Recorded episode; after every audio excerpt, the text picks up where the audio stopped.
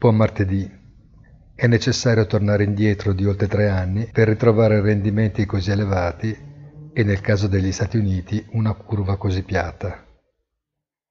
Le tensioni politiche internazionali si inaspriscono e il petrolio risale di oltre il 7% sulla notizia di un possibile bando europeo al greggio russo, mentre l'oro resta imbalsamato in trading range.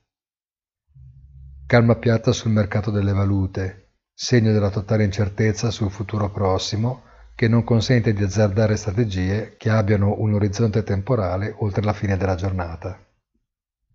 Buona giornata e come sempre appuntamento sul sito easy-finance.it.